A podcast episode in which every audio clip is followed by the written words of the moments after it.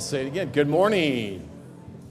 Thanks for joining us this morning. Glad your kids could be with us. I'm really excited about what I'm going to call part two of a little mini series that I started, uh, I began with uh, three weeks ago. Uh, if you have been with us or have you listened online, you will know that that message was entitled A Garden, a Well, and a Table. And I was talking about our calling, God's calling us into being culture creators. And so that was the message. And I hope you have a chance to listen to that because I really believe that what God has given us in the garden was a mandate, a very, very important mandate that we are to participate with God in creating good culture. That's our job, that's our role. And we get to enjoy uh, joining with Him. And every garden needs water. So I moved from Genesis 1 and 2 to John chapter 4 and talked about the woman at the well and how we water. And uh, as we uh, spread the water, there's growth. And then talked about Matthew chapter 9 with Matthew and his friends gathered with Jesus and his disciples at a table. And that's what you do after you grow things in a garden is you sit and enjoy uh, the, the benefits or the fruit of your labor. And so it's really a farm to table kind of mindset or theology that I think um, the Bible is describing. I think one day in the future there will be uh, no, no uh, chairs but tables because I think the picture, possibly, the picture is that we gather together around food to talk about the kingdom of God. And so I encourage you to listen to that. But how does all that begin? Where does it all begin? Where's our kind of our calling and the challenge to step into becoming culture creators begin? Well, I want to look at the life of Moses. And in Exodus chapter 3 and 4, we have the story of how Moses was called to go back to Egypt to deliver the people out of slavery.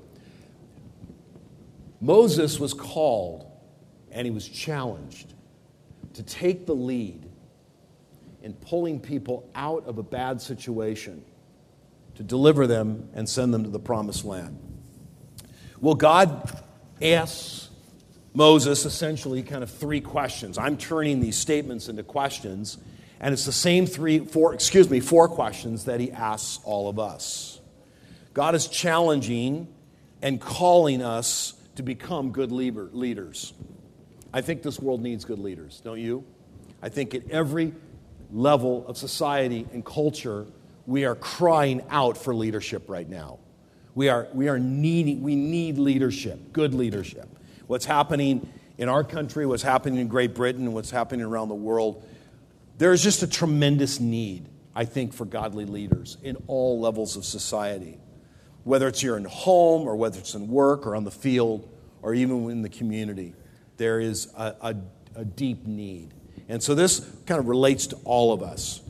And so we have this experience, this, this encounter that Moses has with God. And I want to talk about that and ask four questions.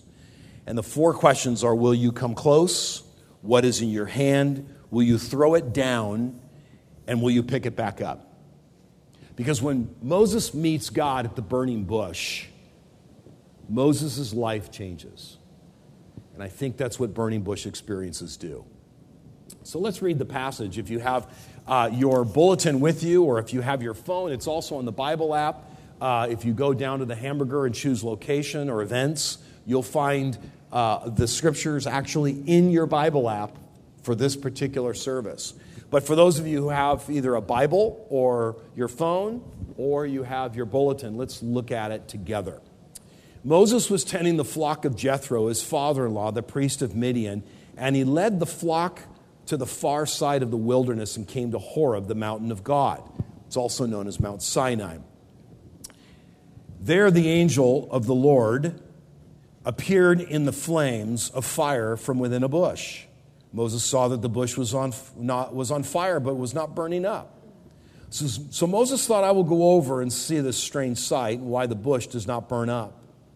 When the Lord saw that he had gone over to look, God called him from within the bush Moses, Moses. And Moses said, Here I am.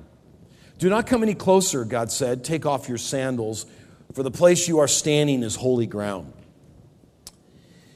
What we know in the rest of chapter 3, though it's not printed in your outline, is that after this encounter at the burning bush, God gets Moses' attention. And then he calls him to go back to Egypt to deliver the people from slavery. And Moses has this conversation with God Why me? Are you sure you got the right person? I'm not qualified. I don't speak well. I don't think I'm your man. So all of that transpires in chapter 3, and then we pick up the story in chapter 4, and here we see Moses answers after all this dialogue has happened between God and Moses. Well, what if they don't believe me or listen to me and say, The Lord did not appear to you, did he? Then the Lord said to him, What is in your hand, Moses? A staff, he replied. The Lord said, Throw it on the ground. Moses threw it on the ground and it became a snake. And he ran from it. And then the Lord said to him, Reach out your hand and take it by the tail. So, so Moses reached out, took hold of the snake, and it turned back into a staff in his hand. This, said the Lord, is so that you may believe that the Lord, the God of your fathers, the God of Abraham, the God of Isaac, and the God of Jacob, has appeared to you. Leadership, what does it really take? I mean, when God calls us and challenges us to become leaders in our own developing good culture, what does it really take? And I've learned four things from this passage from the life of Moses. And they're really the questions that we all have to ask. And the first one is Will you come close? Now, let's take a look at this a little bit closer because in this particular case, Moses is out and he's pasturing the flock of Jethro, the father in law, priest of Midian, and he's leading the flock, and he now is on the west side of the wilderness. He comes to Horeb. So he's in the southern tip of the Sinai Peninsula. And he's kind of moving out of the normal area in which uh, shepherds would be shepherding their flock and looking for new pasture. And so he's pushed on, and he's really at the base of Mount Sinai, a place that Joseph, uh, Joseph uh, uh, Flavius Josephus says is not the place typically you want to be. It's the mountain of God. People were fearful of that place. There was a sense that that's where God kind of God lived, so to speak. And it wasn't your normal place that you'd go. People kind of feared that. And yet Moses was out just looking for better land. And here he finds himself there and he sees this burning bush, this extraordinarily strange thing happening, the blaze from the, bu- the midst of the bush, and it's not igniting, which you would typically see it igniting, right? If, if a, a bush was on fire in the middle of the desert, it's because it's just so hot, it just it burst into flames and was consumed. Or there was something else, a phenomenon known as St. Elmo's fire, which is a kind of a, a, gap in the electrical charge, and maybe after a storm, and, and, and, uh, and you see a glow, but it's not really a fire, but it looks like something's on fire because there's a glow. And it was neither of those. It was actually a bush on fire, but it wasn't being consumed. And Moses saw that, and he observed it, and he came close. And what we learn in this passage is as he came close, he encounters God. Because there's this conversation, the Lord sees that Moses turns aside, and we know that the Lord appears in a voice, and it's the angel of the Lord, which is, I believe, Jesus pre incarnate speaking. The mediator, the one who can bring us into relationship with God, is the one who is speaking from the bush, now mediating between God and Moses, calling them into service. And so, here at this burning bush, we discover that Moses is going to be called. And he says, Here I am. Tells him not to come any further, but to take off his shoes. And once he does, he's standing on holy ground, and God says, I am the Lord your God the God of Abraham, Isaac, Jacob. Moses hid his face and he was afraid to look at God. And then God has this conversation and says, Surely I have heard the cry of the people of Egypt. This is the first time the people of Egypt have cried out for God's help. 400 years, they finally cry out for God's help. And God sends a deliverer, Moses, and calls him. So it's really about a calling. Now, the word calling, it's interesting. Uh, calling is, you know, from its Latin derivative or vocatio. is the idea of summons, to be summoned, or uh, to find one's vocation, or really one's voice. It's about finding your purpose. And what I find very, very important in this question, will you come close, is that within the encounter that Moses has with God, he's going to get his calling from God. An encounter with God produces a calling from God. See, a lot of people are searching for God. Moses, as you see, is, was not really searching for God. For 40 years, he was tending sheep. He grew up in Egypt for the first 40 of his year, years of his life. He grew up in Egypt in, in Pharaoh's palace. He knew he was a Hebrew, and he saw the plight of the Hebrews and 400 years of slavery, and he had about, had about enough of it. And he decided to take matters in his own hand, as we know the story. And he slays one of the Egyptian taskmasters who is beating one of the Hebrew slaves and kills him, buries him in the sand. But the word gets out, and Moses has to leave. And he runs, basically runs away. He's now a fugitive. He has failed. He feels like he's been disowned.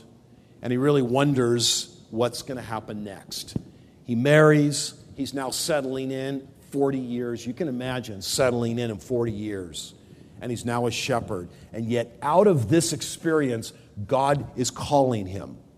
This encounter produces a calling on his life. And I think the same thing is true for us if we're willing to come close. When there's a burning bush experience in your life, God is calling you. A lot of people are searching for God.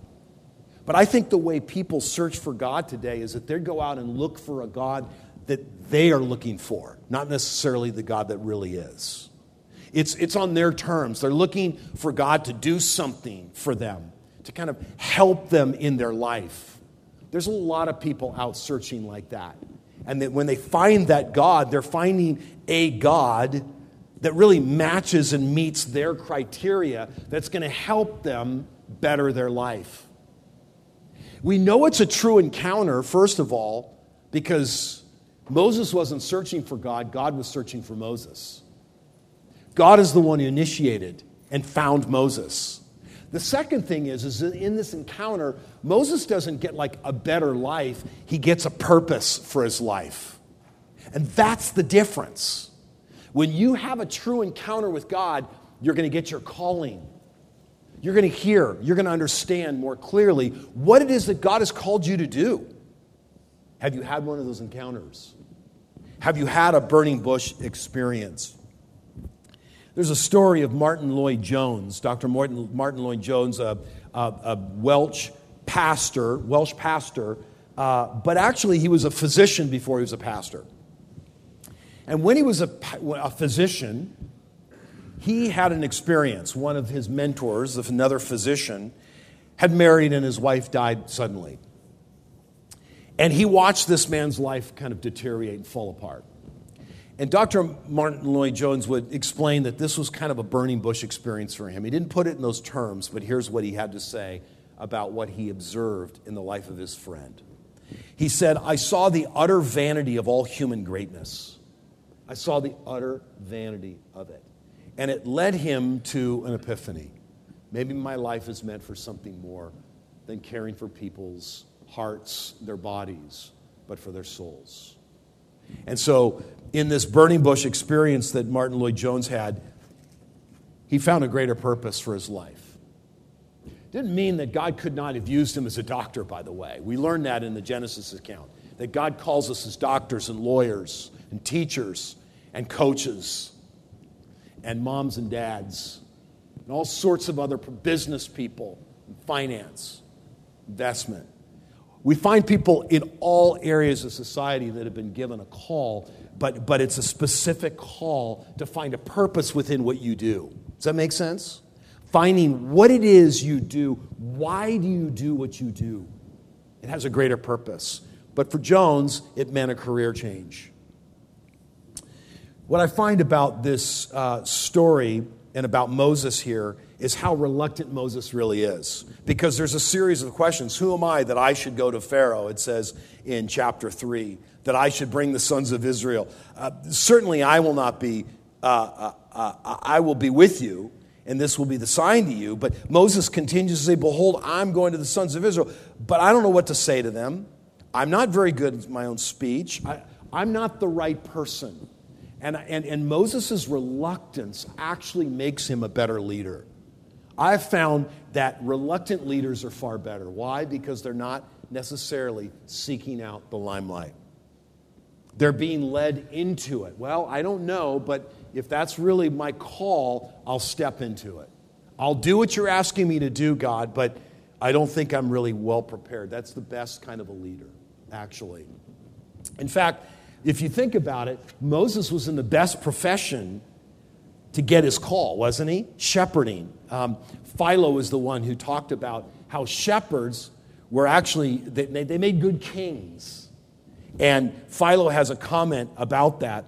Uh, he says, uh, the business of a shepherd is preparation for the office of a king. It's most certainly true for Moses. It was true for David, and most certainly was true for Jesus. Jesus called himself a shepherd maybe in the, in the, the life and day of a shepherd, you really learn some leadership principles about shepherding people and how to care for people because that's what leadership is all about. It's influencing others to do what they wouldn't normally do on their own. That's what leadership is. And so Moses is in a very, very good position, though he doesn't realize it. And he is called, and he hears the call, in the encounter. Something happened that was different and out of the ordinary. And the question is have you had one of those experiences? I was reading uh, a book by, um, by Jonathan Kirsch, who wrote a book on the life of David, and he also wrote a book on the life of Moses. And he's a uh, LA Times columnist. He wrote this many years ago, back in the 90s. And I finally pulled it off my shelf and read it. And it was a great, great read. And, and I think it describes Moses really well. And, and he sets the scene of Moses shepherding for 40 years. And one day is very much like the other, he says, for a shepherd. Like nomadic herdsmen in lands and of all ages, must have marked passage of time by subtle observation and calculation, the height of the sun in the sky at midday, the distance traveled between sunrise and sunset, the sound and speed of water that rushed through a wadi after a cloudburst and disappeared into the rocky soils, the primal rhythms of the life of life stretched out endless, endlessly into the future for a pastoral, a pastoral nomad. Each day, each season, season, each year is measured out in precisely the same way, day after day, until the day of his death. Except one day, God appears in a burning bush and everything changes. It's something out of the ordinary. It's something that happens in your life, and oh my goodness, it's happened. A moment, some clarity, maybe something you read, maybe a conversation, maybe through an illness, maybe through something that's happened to you or somebody else you know. Maybe it's a walk or a journey or a season. But somehow God gets your attention. My son in law last night at dinner was asking me, Well, have you had one of those? And I said, Yeah, I remember. I remember a season of my life. I was in college and I was studying the book of Romans with uh, this group of. Uh, uh, we were all part of Cru, the ministry, uh, campus ministry, uh, uh the UC Berkeley campus, and they were living in this house. These all these guys were living, uh, renting this house together. So we would all pile in there and have this Bible study. And we were talking through Romans, and I was reading back over some of the passages we had already studied, and went to Romans chapter one. And the conversation was going on, and discussion, and everybody was waxing eloquently, and and, and all of a sudden, all the the sounds just kind of got muffled and I read Paul, a bondservant of Christ Jesus, calls an apostle, set apart for the gospel of God. And I thought, and I had this, this sense that's a calling on my life. I, at that moment, I sensed this burning bush kind of encounter that kind of shook me. Like, I think that's happening in my life.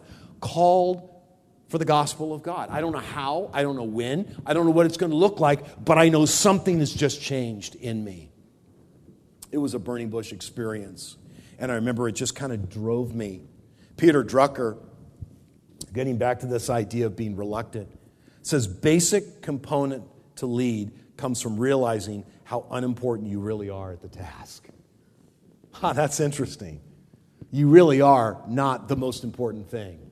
Because, because what Moses is going to experience next is a series of three questions that moves from his calling to a challenge. It's now a challenge of his leadership. A call to leadership and now a challenge. And there's three questions What's in your hand? Will you throw it down? Will you pick it back up? And each one of them reveals something about leadership, about being reluctant, about being the person that really is unimportant in the task. But God has called you to do it, so you do it. So, what do we learn from those three things? Let's take a look at it. First of all, what is in your hand? Well, Moses says a staff. Clearly, a staff, a shepherd's crook. It was had lots of uses. We know that for prodding, for grabbing, for searching, even searching for snakes or grass or lost sheep in the in, in the tall grass or the weeds. It, but it represented something else, and I think I wonder if Moses looked at it when God asked him and says, Well, it's, it's what I do. It's what I do best. It's the thing in my hand that I know that's the thing I do best because I'm a shepherd and I use a, raw, I use a staff. And I carry this staff and it represents everything I do well. The thing you do well, I lead sheep. It's what I do. It's an honest assessment of how God has made you, the passions He's given you, the desires He's given you. Frederick Buechner is a great writer, and he said, The place God calls you to is the place your deep gladness and the world's deep hunger meet. See, it's your passion. You're really good at that. You're good at encouraging people. You're a great teacher. You're a great leader. You understand this. You can help others. But you need to take, first of all, a good assessment of it. I remember when I was in college, the things that I realized about myself, I love to learn. Whatever I do the rest of my life, it's got to be about learning because I love to learn and I love to learn new things. I just want to keep learning. I like to try new things, it's just who I am. I love to explore, I love adventure, I like to maximize life. That's really what I'm all about is maximizing life the idea of, of uh, retiring and sitting on a beach or, you know, I, just can't, I can't imagine that. It just doesn't fit within my mindset of what, how God has made me. But I also know truly, when I was in college, what I really believed about myself is that I cared deeply about introducing people to God. That's what I wanted to do the rest of my life, is introduce people to God. And I got good at it in college. And I, and I was in a fraternity, and I, I had a lot of conversations with my fraternity brothers about God. What is in your hand? What do you do good? What, is, what do you do really, really good? What's, what's, what, what are your talents? What are your gifts? And then the second question here under challenge is will you throw it down? See, the test of any leader or person called by God is, is, is really are they willing to give back to God what they've been given. See, we've got to be willing to give it back. See, God can only make us useful and make it useful when He has complete control of it, when He manages it. It's this utter dependence that God wants us to have on Him. God can do a better job with what you have and what I have been given if we surrender it to Him. I love the story uh, Katie, as you share just your desire and your, uh, your relationship with the Moffat School and how you got involved there as a person, as an individual, and donating and giving your time and, and working with the principal.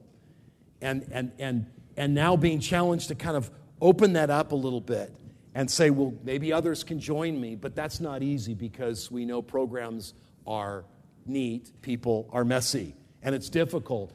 People won't show up, or they won't do what they're asked to do, or no one will volunteer, all these things. And yet, we find in leadership, when we find our calling, is it's not just about me, it's about others. It's about bringing others along to give them the same passion and desire and dreams that we have so that they can carry on.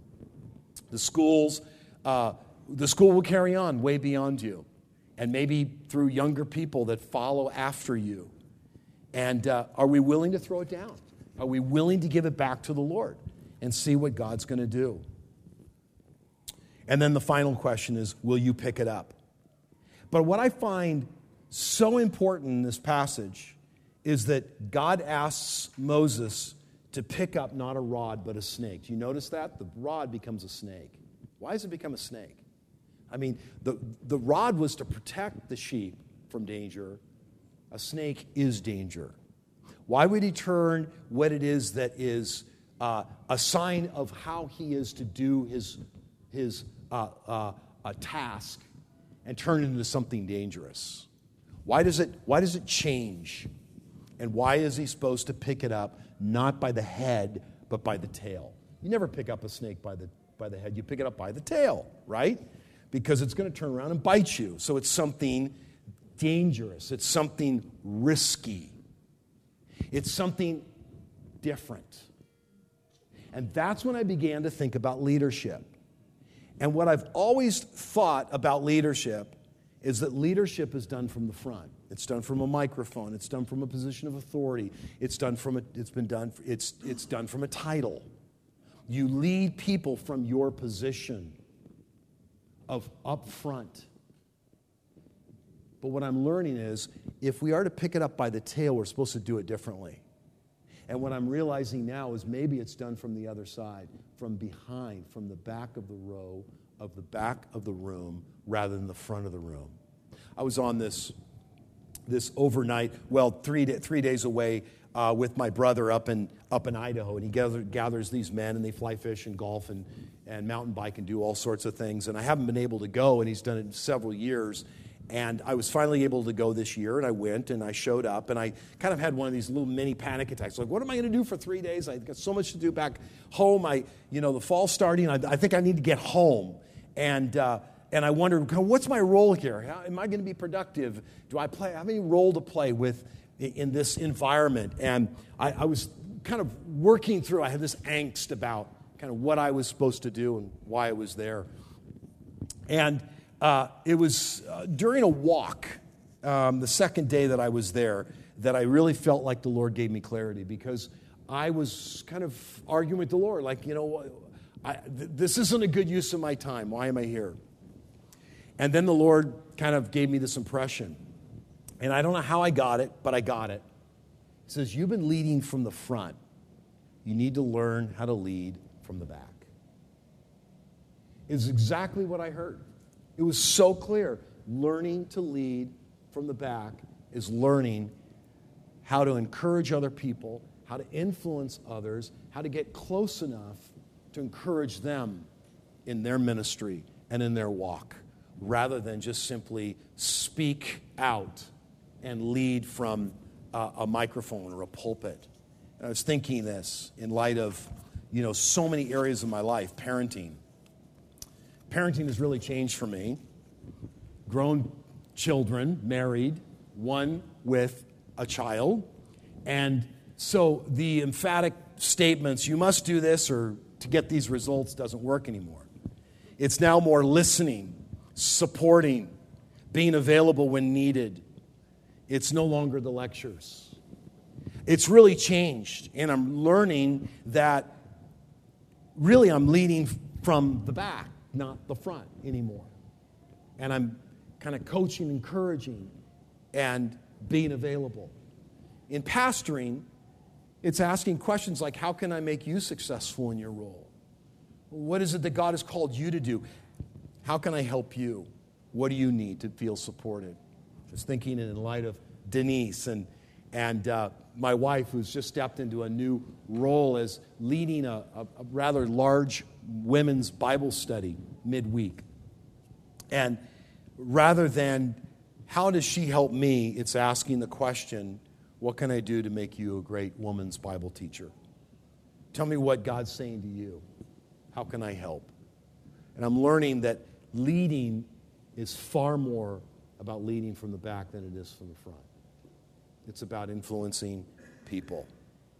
Uh, I've been thinking this about the church as well. Last week we had a church consultant, and we're working through our with our staff, and we're planning the vision and values of our church. We're going to talk about that next week and the way forward, and kind of what's my role in all of this, and and what I'm realizing, even in as we look forward to the future, uh, my role is going to be more from the back than the front. Now, I'll continue to teach and be part of leadership, there's no question, and guiding and, and directing but more of what I will do that's effective will be helping others. And so this is a big learning for me. This is a huge, huge lesson.